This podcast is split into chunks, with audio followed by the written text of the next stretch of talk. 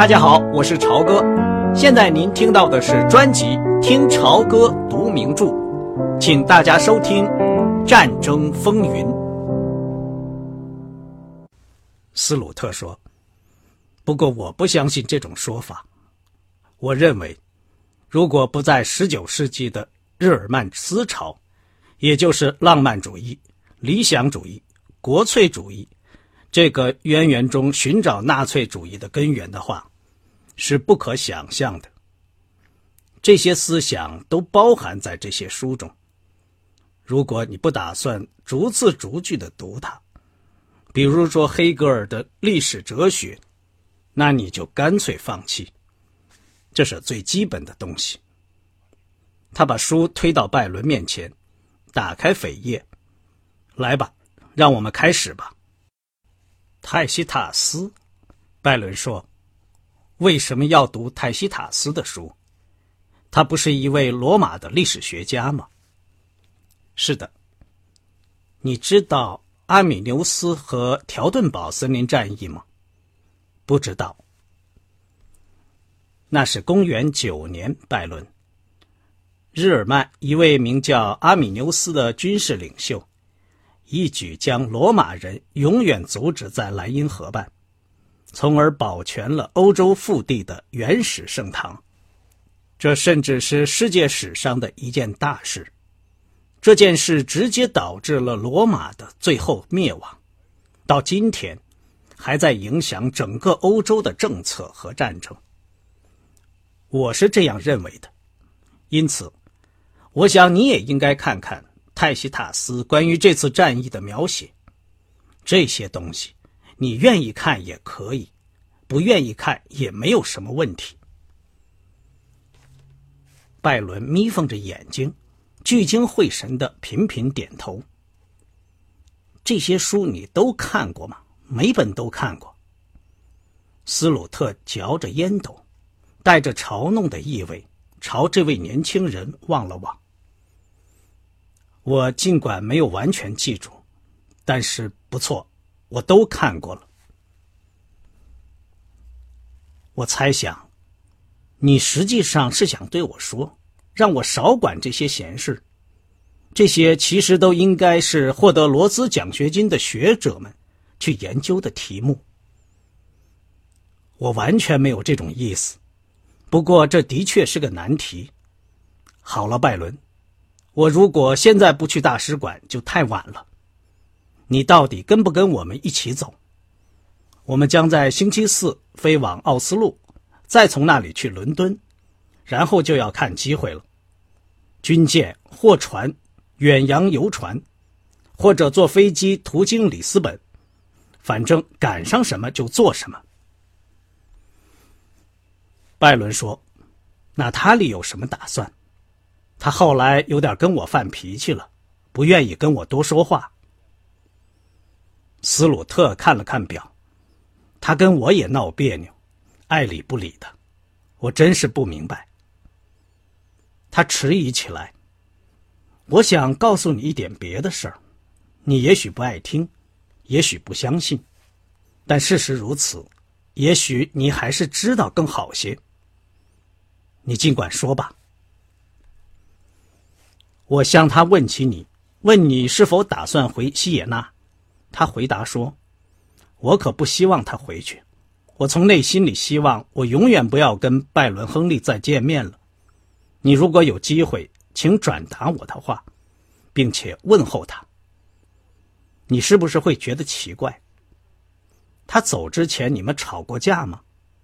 我敢肯定你们有过争吵。”拜伦镇定了一下。然后说：“也没有当真吵过，不过他好像脾气坏到了极点。”斯鲁特说：“他情绪不太好。他说坐了一路火车，腰酸背痛，就是因为这个。他说这话多半没有别的意思。我知道他很感激你，我也一样。我也的确感激你。”派伦摇了摇头。说实在的，我对他从来都摸不透。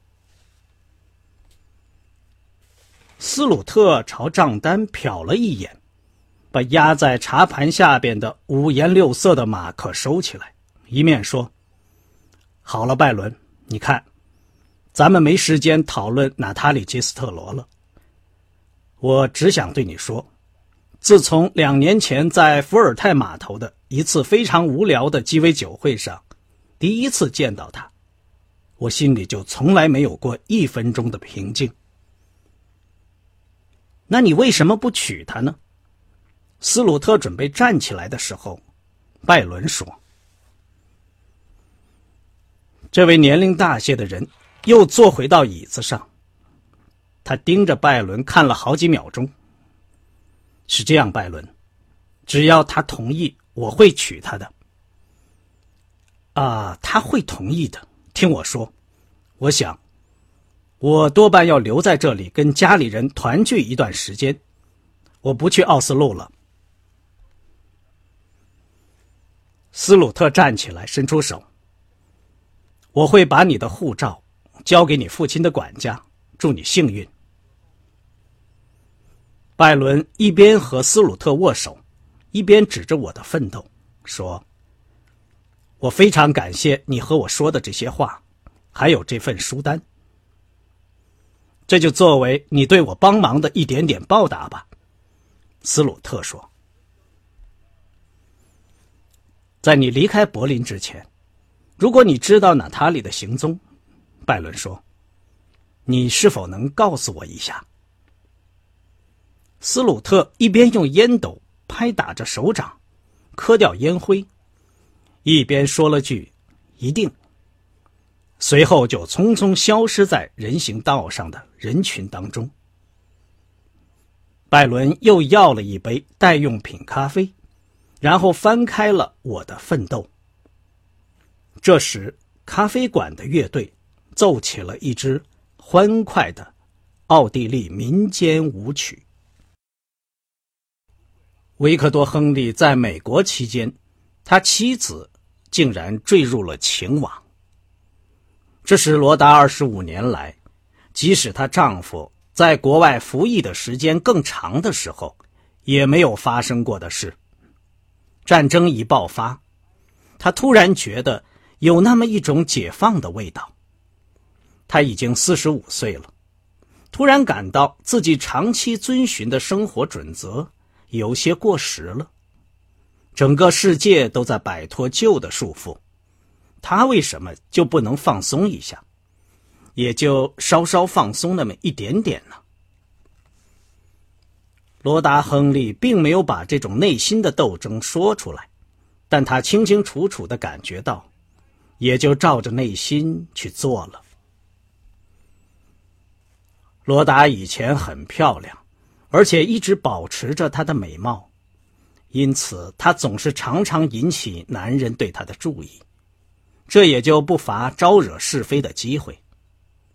但是他跟帕格·亨利对他一样，始终。对帕克坚贞不渝。他喜欢上教堂，唱赞美诗和祈祷时都很虔诚。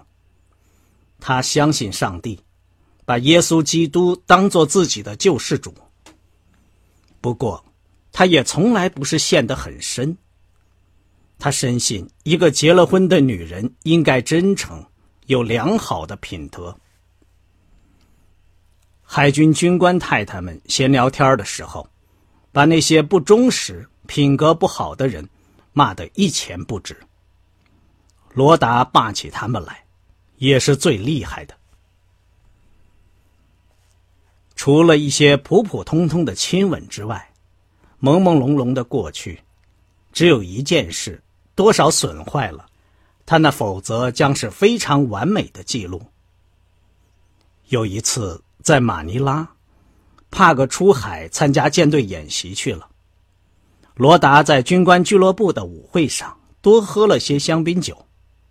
吉普图莱佛送他回家，竟想动手去脱他的衣服。梅德林当时还在襁褓之中，正好被噩梦惊醒，哭了起来，算是解救了他。等他把梅德林哄得不哭了。自己也开始清醒过来。酒醒之后，他对吉普没有流露出丝毫责备的意思，只是换上一件很得体的长睡衣，有意识的把他赶出家门去了。事情就这样结束了。毫无疑问，第二天早晨，吉普也跟他同样的感激梅德林。在海军中，维克多·亨利实际上是他最不敢冒犯的人。在这以后，罗达见了托莱佛，总有点躲躲闪闪。他常常想，要是梅德林不醒，不知会出什么事情。他当真会将错就错吗？那样的话，他将会有什么样的感觉？可是他永远不会知道了。他已经不打算自寻烦恼了。那次应该归咎于喝酒。但是，每次当他一想到不是老帕格，而是另外一个男人给他脱掉衣服，他还是有那么一种很愉快的感觉。罗达把这保留在记忆里，深深的埋藏到心底。巴木科比博士腼腆严肃，长相并不漂亮，已经有五十四五岁了。罗达专门为他设了晚宴。晚宴后，他在跟萨利弗莱斯特评论客人时，下结论说：科比属于那种脑筋特别可怕的那种人。仅仅出于社交上的礼貌，他在酒会上用他往常卖弄风情的话去挑逗他，结果是白费。科比博士，既然你的朋友我的丈夫不在。我就让你坐在我的右边了，咱们可不要错过了这大好时机呀！其实事情几乎就可以这样结束了。罗达最讨厌这种过分拘谨的人。但是当吃晚饭的时候，他偶然讲到第二天要到勃兰登堡一家工厂去，罗达提出来要开车送他去。一方面，他很久以来。就想去参观一下这个中古风格的城市。另外，从某种意义上讲，科比也是她丈夫的客人。途中，他们在宾馆彬彬有礼的吃了一顿沉闷的午饭。几杯摩泽尔葡萄酒下肚，科比兴奋起来，开始讲他自己和他的工作。跟帕格共同生活。罗达已经学会听懂技术性的谈话了，因此，当他向巴木科比提出一个很具体的问题时，科比突然笑了。他以前好像从来没有见过他还会笑。科比满嘴的牙齿，一笑就露出牙龈。他笑得很粗犷，像一个知识渊博、胃口很好的男人，笑得。一点也不惹人讨厌，但像他这样一位刻板的工程师，这样一笑，就很让人吃惊了。你真的很关心吗，亨利太太？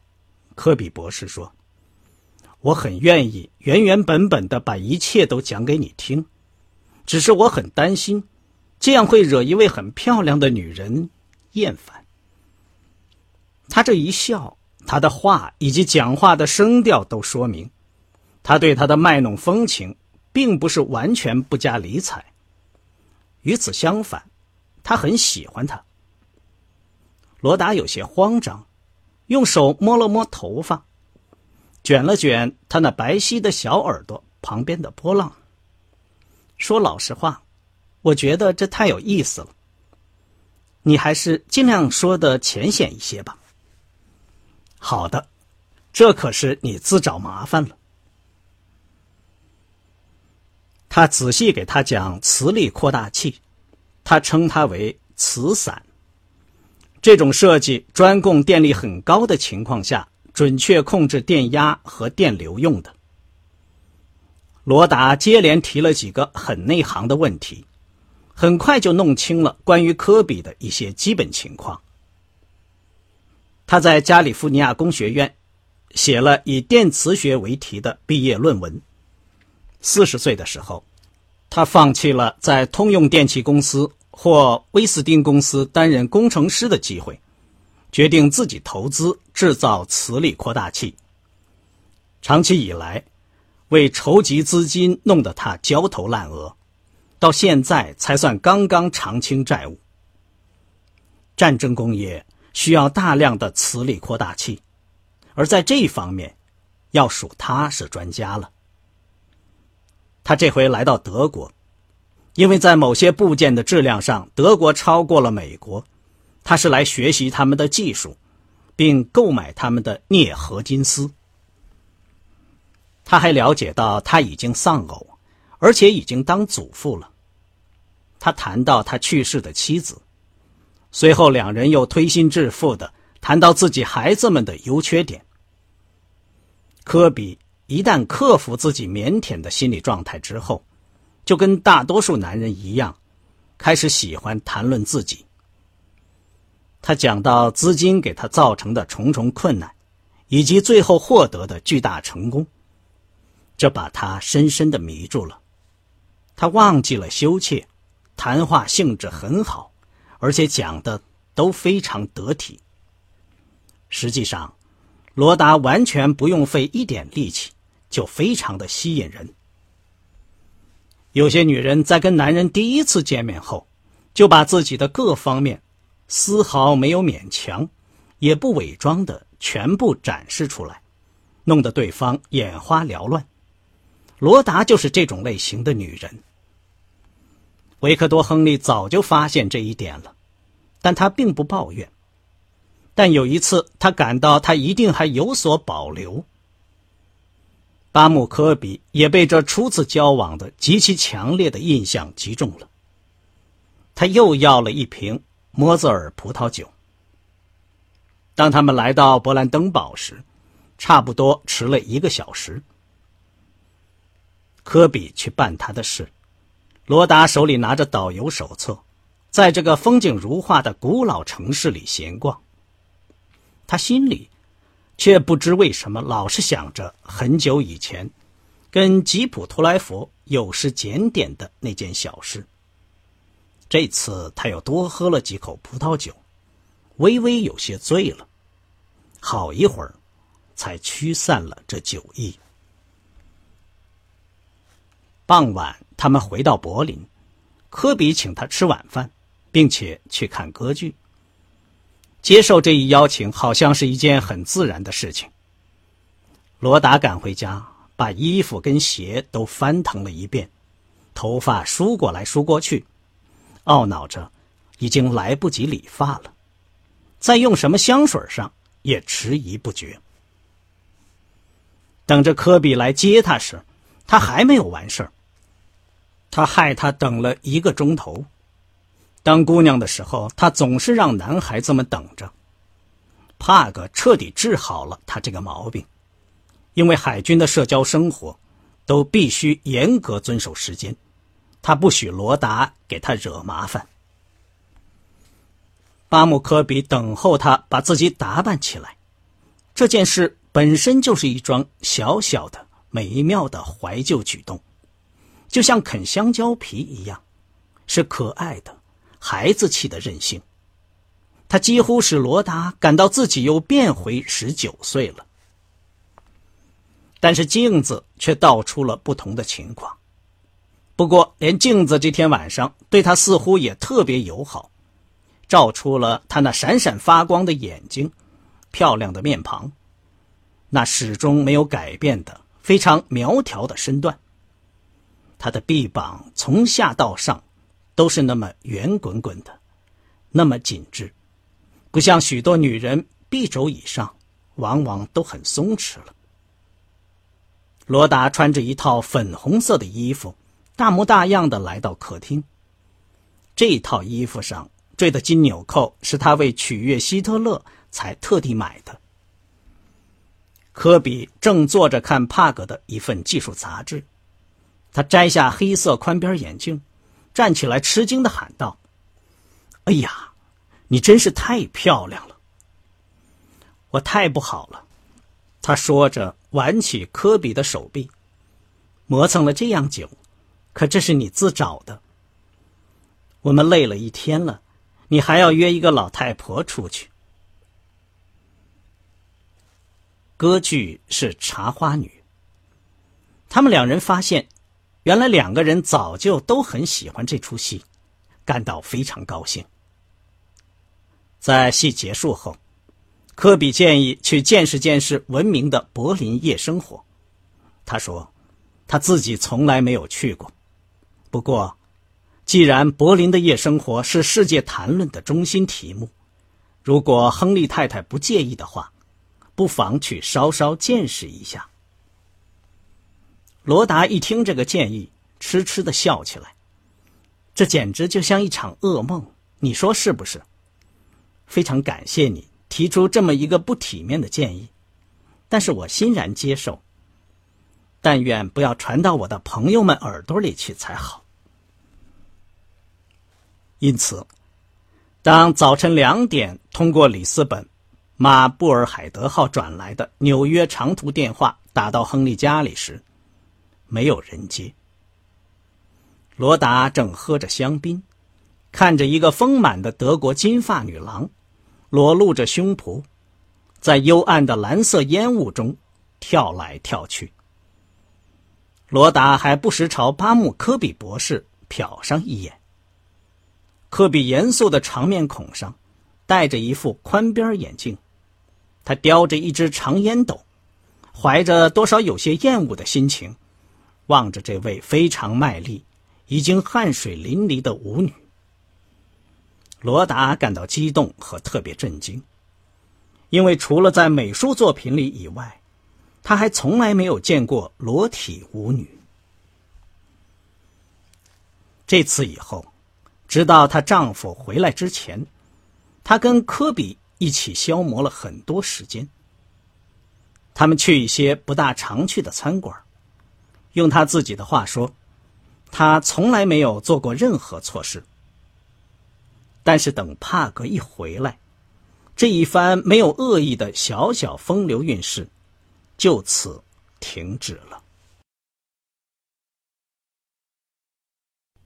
刚才您听到的是听潮歌读名著《战争风云》，谢谢您的收听，我们下次节目再见。